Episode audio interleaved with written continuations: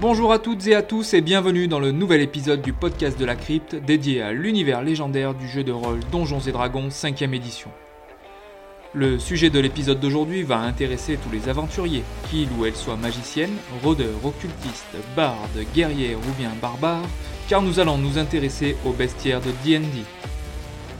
Que ton personnage joueur soit de niveau un et commence son périple sur la côte des épées, ou qu'il soit le héros légendaire de niveau vingt ayant déjà sauvé des royaumes des griffes des plus terribles créatures, tu trouveras dans l'aventure que je te propose de suivre avec moi des informations, des astuces et bien sûr quelques anecdotes qui te permettront de combattre ou de mieux comprendre le bestiaire fantastique de l'univers dans lequel tu vas évoluer. Le sujet d'aujourd'hui est tellement vaste et varié que l'émission sera découpée en deux parties. Tout d'abord, dans cet épisode, nous allons définir ce qu'est un monstre et entre autres comment interagir avec lui pour enrichir ton expérience de jeu.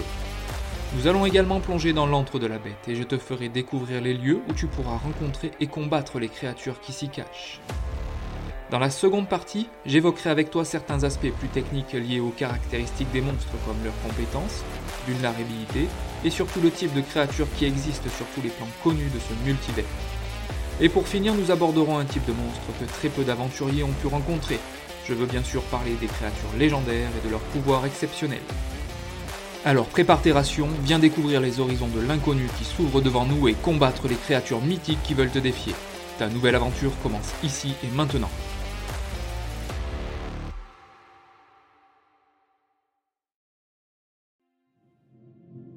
Mais avant de nous lancer à la poursuite de la légendaire Tarasque qui, tel un oiseau de proie, se tient prête à attaquer du haut de son promontoire, ou d'un kraken capable de créer une tempête d'éclairs, posons-nous la question de savoir ce qu'est un monstre de l'univers de D and D. La créature la plus inoffensive que tu pourras rencontrer sur ta route peut se définir comme étant un monstre. Ainsi, il te sera possible d'interagir avec un homoncule, très petits êtres artificiels envoyés par leur maître pour t'espionner et semer sur ton chemin de fausses informations, ou d'un majestueux pégase s'élevant à travers les cieux, offrant à celles et ceux qui l'aperçoivent une vision de grâce peu commune et d'espoir renouvelé. Qu'elle soit hostile ou bienveillante, intelligente ou sauvage, que tu puisses la comprendre ou non, le propre d'une créature de Donjons et Dragons est que tu vas pouvoir potentiellement la combattre et la tuer. Et on ne va pas se le cacher, c'est bien pour cette raison que la plupart des héros se lancent dans l'aventure, à la recherche de gloire et de renom pour avoir traqué une meute de gnolls, ces humanoïdes sauvages aux origines démoniaques qui ressemblent à une hyène en armure, capables d'attaquer un village sans défense, ne laissant derrière leur passage que des bâtiments en ruine, des terres souillées et cette odeur âcre du feu et du sang, prélevant sur leurs victimes leurs oreilles et leurs scalpes pour s'en faire un collier. Mais bien que la majeure partie des monstres qui vivent dans ce monde merveilleux soient des menaces à éliminer, il existe aussi des membres de sociétés civilisées que tu pourras considérer amicalement et qui vont pouvoir t'aider à accomplir ta destinée. C'est le cas du centaure, voyageur solitaire qui préfère éviter les conflits et se tenir loin du tumulte mais capable de te donner un puissant coup de sabot s'il y est obligé, ou bien d'un mystérieux flumph, dérivant dans les ténèbres dangereuses de l'Outre-Terre, dont l'apparence plutôt inquiétante, semblable à une méduse avec ses appendices munis de pics et capable d'égénérer des dégâts d'acide, mais douée d'intelligence et sensible aux émotions grâce à leur capacité télépathique, qui sera prêt à te donner des informations capitales sur les flagellants mentaux à la recherche de cerveaux frais qui rôdent dans les cavernes. Donc avant de préparer ton sort de désintégration, d'armer ton arc ou de tirer ton épée de son fourreau, essaye de bien analyser et de comprendre la créature que tu as en face de toi, car tu pourrais faire la connaissance d'un allié inattendu, susceptible de faire tourner une situation à ton avantage. Coquillette avait été engagée pour une mission de vol délicate dans le manoir d'un noble influent de Neverwinter. Elle avait reçu des informations selon lesquelles un cube de force, objet merveilleusement rare et d'une grande valeur, était caché dans une chambre forte de la résidence. Grâce à sa ruse et sa discrétion légendaire, Coquillette s'était faufilée dans le manoir et avait atteint la salle du trésor sans être détectée. Alors qu'elle commençait à fouiller la pièce à la recherche du précieux cube, elle entendit un grognement sourd provenant de l'ombre. Se retournant brusquement, elle vit un chien de chasse infernal, une créature démoniaque aux crocs acérés et aux yeux luisants de feu. Le chien de chasse infernal avait été invoqué par le noble pour protéger ses biens les plus précieux. Il avait un pelage noir comme la nuit, des pattes griffues et une haleine ardente qui dégageait une odeur de soufre. Il grognait férocement, prêt à attaquer quiconque menaçait la salle du trésor. Coquillette savait qu'elle devait agir vite. Elle sortit de sa poche un petit sac de poudre d'étoiles d'ombre, un ingrédient rare qu'elle avait acquis pour une occasion spéciale, et d'un geste rapide, le lança en l'air, créant un écran de fumée noire et tourbillonnante qui engloutit la salle. Le chien de chasse infernal lança son souffle de feu, exhalant de sa gueule béante des flammes ardentes, mais il était désorienté par la fumée épaisse et la halfeline roublarde le fit preuve d'une dextérité incroyable pour éviter cette attaque. Profitant de l'occasion, Coquillette se glissa silencieusement autour de la créature démoniaque et récupéra le cube de force. L'objet magique était maintenant en sa possession, mais il lui restait à quitter le manoir. Coquillette murmura un enchantement sur le chien de chasse infernal pour l'endormir brièvement. La créature démoniaque s'effondra sur le sol, inconsciente. La halfeline en profita pour s'échapper de la salle du trésor et sortir du manoir avant que le propriétaire des lieux ne s'aperçoive de cette effraction.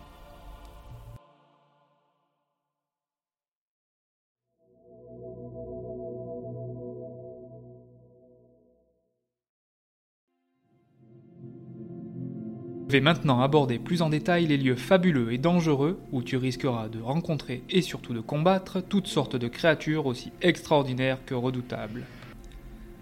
Pour commencer, le plus connu et convoité d'entre tous, je veux bien sûr parler du donjon.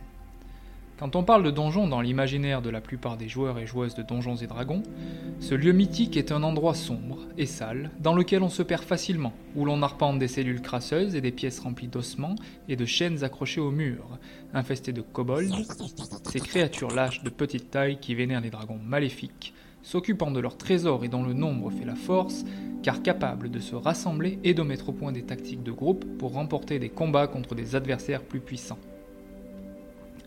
Mais dans D and D, un donjon peut aussi être la tour délabrée d'un puissant nécromancien vivant en ermite et se servant de zombies décérébrés, dégageant cette odeur typique de chair en décomposition qu'il aura créée pour se défendre à partir de cadavres humains dont l'apparence hideuse reste la même que de son vivant, y compris les blessures qui auront causé sa mort, mais qui n'ont plus aucune volonté propre et se contenteront d'attendre un ordre de son créateur ou d'attaquer tout être vivant qu'il rencontre, faisant fi des obstacles qui l'entourent, que ce soit des flammes rugissantes, un bassin d'acide ou en tombant du haut de la tour où il se trouve. Tu te trouveras dans un donjon si tes aventures t'emmènent à arpenter le répugnant réseau souterrain de rusés, fourbes et nerveux ragarous, capables de se battre sous leur forme humanoïde, hybride ou transformée en rat, infligeant de vilaines morsures mais préférant cet aspect pour prendre la fuite ou pour infiltrer et espionner une troupe d'aventuriers intrépides. Une tombe cachée dans un tumulus au sommet d'une colline est aussi considérée comme un donjon dans lequel tu pourras rechercher l'épée magique d'une puissante guerrière d'un autre temps, mais protégée par les fantômes de sa garde personnelle, ayant juré de protéger ce sanctuaire même jusqu'après leur mort, et dont la résistance à de nombreux dégâts tels que le feu, la foudre ou des attaques non magiques contendantes, perforantes ou tranchantes, risque de rendre ta quête plus difficile qu'il n'y paraît.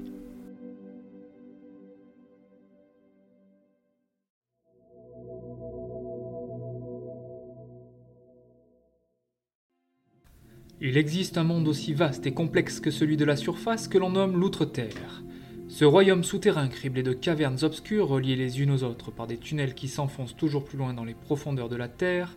et qui abrite des villes entières comme Menzoberranzan, la plus célèbre des cités drows, où vivent les elfes noirs malveillants bannis de la surface par leurs frères enclins au bien, qui vouent un culte à Lolth, divinité des abysses et qui compte parmi leur rang des guerriers d'élite, des mages et des puissantes prêtresses capables de convoquer un yoclol. Ton voyage en Outre-Terre te fera peut-être aussi découvrir une énorme faille souterraine habitée par un tyrannœil agressif et cupide, vivant dans l'antre qu'il s'est construit, creusé à l'aide de son rayon oculaire de désintégration, asservissant des spores gazeuses imprégnées de magie aberrante et dont l'explosion mortelle, lorsque ses points de vie sont réduits à zéro, fera contracter aux malheureux aventuriers se trouvant à six mètres ou moins des dégâts de poison. Prends garde aux duergar, également appelés nains gris, travaillant inlassablement dans le but d'étendre leur royaume souterrain, dont l'endurance physique et mentale confère une résistance et une constitution qui n'a rien à envier à leurs cousins nains. Mais n'essaie pas de t'en faire des amis, car le duergar ne forge d'alliance que s'il y trouve un intérêt personnel et sera très prompt à y mettre un terme s'il estime que tu feras un bon esclave. Enfin, souviens-toi qu'en Outre-Terre, une stalactite ou un rocher peut s'avérer plus dangereux qu'il n'y paraît et être en réalité une mante obscure qui attend, immobile, le bon moment pour attaquer les voyageurs peu attentifs qui passent par là, grâce à son écolocalisation et se fixer à toi ou l'un de tes compagnons, enveloppant sa tête, le rendant ainsi aveugle et incapable de respirer.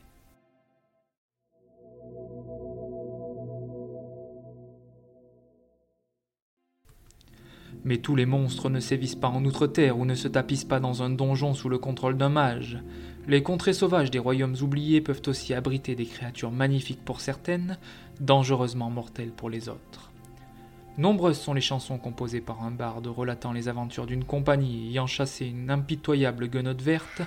qui a établi sa demeure dans un marais non loin du village où elle aura pu se repaître de la tristesse de ses habitants parce qu'elle aura réussi à attirer un jeune enfant grâce à son apparence illusoire, incitant sa victime à approcher en imitant une voix connue et rassurante pour le manipuler et lui faire faire tout ce qu'elle désire.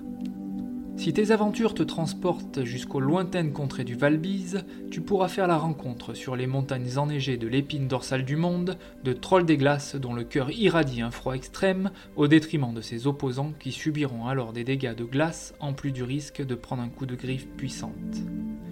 Tu dois savoir également que si ton chemin te mène jusqu'aux rivages isolés des îles Munchae, sur la mer des épées, tu risques de te retrouver nez à nez avec un crabe géant qui préférera t'attaquer et t'agripper avec ses pinces plutôt que de te laisser pénétrer sur son territoire, ou encore faire face à une tribu de sauriales, ces hommes lézards primitifs, adorateurs de dragons qui vivent dans la jungle, capables de tendre des embuscades aux visiteurs indésirables et qui possèdent un certain penchant pour la chair humaine, dont ils en font un festin autour des rites en hommage à leur dieu Semuania.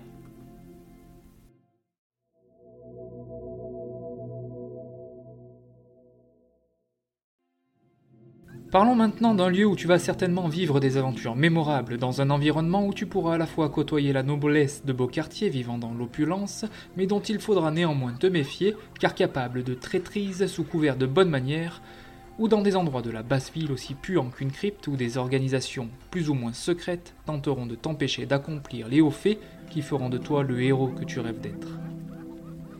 C'est bien dans les petites bourgades, les villes ou les cités que se cache la fameuse mimique, prédatrice métamorphe venue s'installer dans le manoir d'une famille bourgeoise, se faisant passer pour un objet de taille moyenne comme un coffre ou un tapis ou même une statue, modifiant sa texture externe pour mieux attirer les serviteurs de la maison et passer à l'attaque en déployant ses pseudopodes gliants. Pire encore, tu pourrais te retrouver embarqué dans la défense d'une petite cité que les guerriers Gitianki seront venus piller. Ces créatures aux intentions belliqueuses, maigres et musclées, à la peau verte tirant sur le jaune, méprisant toutes les autres races et n'exprimant aucune pitié quand il s'agit de s'octroyer des ressources et d'exprimer par le fer et le sang l'expression de la culture qui est la leur. Et pour en finir avec cet environnement urbain où tes aventures risquent de te conduire, imagine qu'il te faille libérer la tour qu'une apprentie magicienne corrompue aura décidé de s'octroyer en soudoyant les notables de la région pour qu'elle puisse mener ses expériences maléfiques à bien, comme par exemple en créant un garde animé, lié à sa maîtresse grâce à un pacte magique, qui le plus souvent se matérialise sous la forme d'une amulette qu'il te faudra détruire pour en venir à bout et ainsi mettre un terme à son ascension destructrice.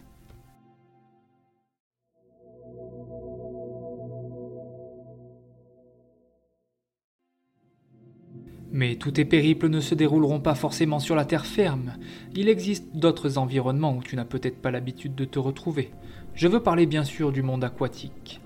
Un monde où toutes les règles de combat, de déplacement et de visibilité que tu as connues jusqu'à maintenant ne seront plus les mêmes à moins de bénéficier d'une aide magique particulière ou d'une capacité spéciale liée à la race de ton personnage joueur. Sous l'eau, certaines créatures pacifiques vont pouvoir te prêter main forte, quand d'autres plus insidieuses feront tout pour ne pas te laisser revoir la surface. Découvrons ensemble quelques-uns des nombreux lieux susceptibles d'abriter des monstres de l'univers aquatique. Débutons par celui qui est peut-être le plus connu et le plus recherché, l'épave d'un bateau coulé qui recèle un trésor inestimable, hanté par un ou plusieurs rejetons des mers dont il est question dans beaucoup de chansons de marins évoquant leur triste sort et leur aspect. Ceux qui les ont combattus évoquent des créatures dont la peau est protégée par des coquillages et du corail incrusté. D'autres parlent d'êtres aux pieds et mains palmés, dont les poumons sont capables de filtrer l'eau avec des épines d'oursin sur la tête pour les uns et des yeux de pieuvre pour les autres. Tu seras peut-être l'invité privilégié dans une fabuleuse cité sous-marine oubliée de ceux de la surface, peuplée et dirigée par les elfes des mers qui se sont épris de la beauté des profondeurs marines, maîtrisant le trident et pouvant respirer aussi bien sous l'eau qu'à l'air libre, qui livrent une bataille féroce contre leur ennemi juré, les Sahuagin, ces hommes-poissons qui considèrent que les océans leur appartiennent, dépourvus de toute compassion, pillant les navires, infiltrant les cités sous-marines pour massacrer ses habitants, ne laissant derrière eux que désolation et eau teintée de sang de leurs victimes.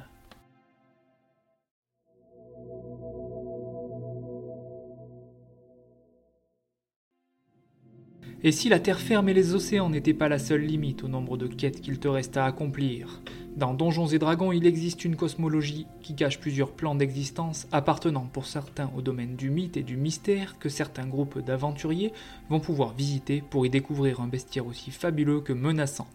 Voyons ensemble quelques-uns des plans où tu pourras faire des rencontres mémorables et vivre des aventures épiques. Et pourquoi ne pas commencer par les neuf enfers, composés, comme son nom l'indique, par neuf strates et dont le maître actuel n'est autre qu'Asmodée. Mais avant d'atteindre l'archiduc du Nexus, il te faudra passer par l'Arverne qui constitue le point d'arrivée de tous les visiteurs du plan et peut-être combattre l'un des serviteurs de Tiamat, un Abishai blanc, dont la fureur et la témérité n'ont pas encore trouvé d'égal dans les rangs de la déesse du mal et des dragons. Si tu préfères le calme relatif du plan éthéré, n'hésite pas à te rendre dans la cité aussi ancienne que mystérieuse que l'on nomme la Citadelle Radieuse, où tu pourras peut-être faire la rencontre dans les brumes de Manivarchad, de Feu Follet.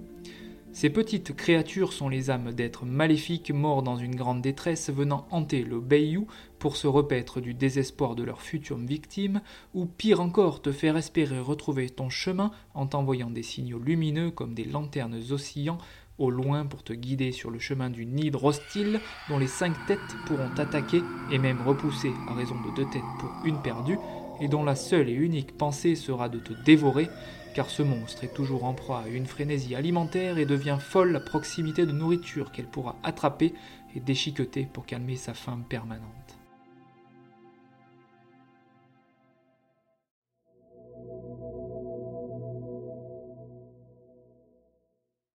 Et voilà, nous avons fait le tour des lieux les plus emblématiques où vivent les monstres de D and D en évoquant quelques exemples d'habitats où tu pourras les rencontrer. Mais n'oublie pas que quel que soit le type d'environnement dans lequel vit généralement une créature, tu pourras être emmené à en rencontrer dans des lieux incongrus et surprenants, alors sois toujours sur tes gardes et prêt à tout.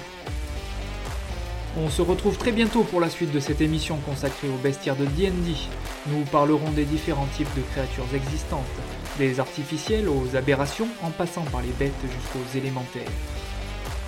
Je parlerai des pouvoirs uniques de chaque type de créature, de leurs faiblesses et de leurs forces, et bien sûr nous suivrons les exploits rocambolesques de Coquillette, la halfeline roublarde, qui se retrouvera encore une fois au cœur de l'action. Mais ce n'est pas tout, nous irons aussi faire un tour dans les antres des créatures légendaires, ces êtres mythiques dont la simple mention fait frissonner les aventuriers. Des dragons blancs aux vampires les plus puissants, nous plongerons dans des histoires épiques et des légendes inoubliables. En attendant, n'hésite pas à venir sur la page Instagram de la Crypte Roll Club pour y suivre toutes mes actualités, commenter cet épisode, le partager et être prévenu de la diffusion du prochain.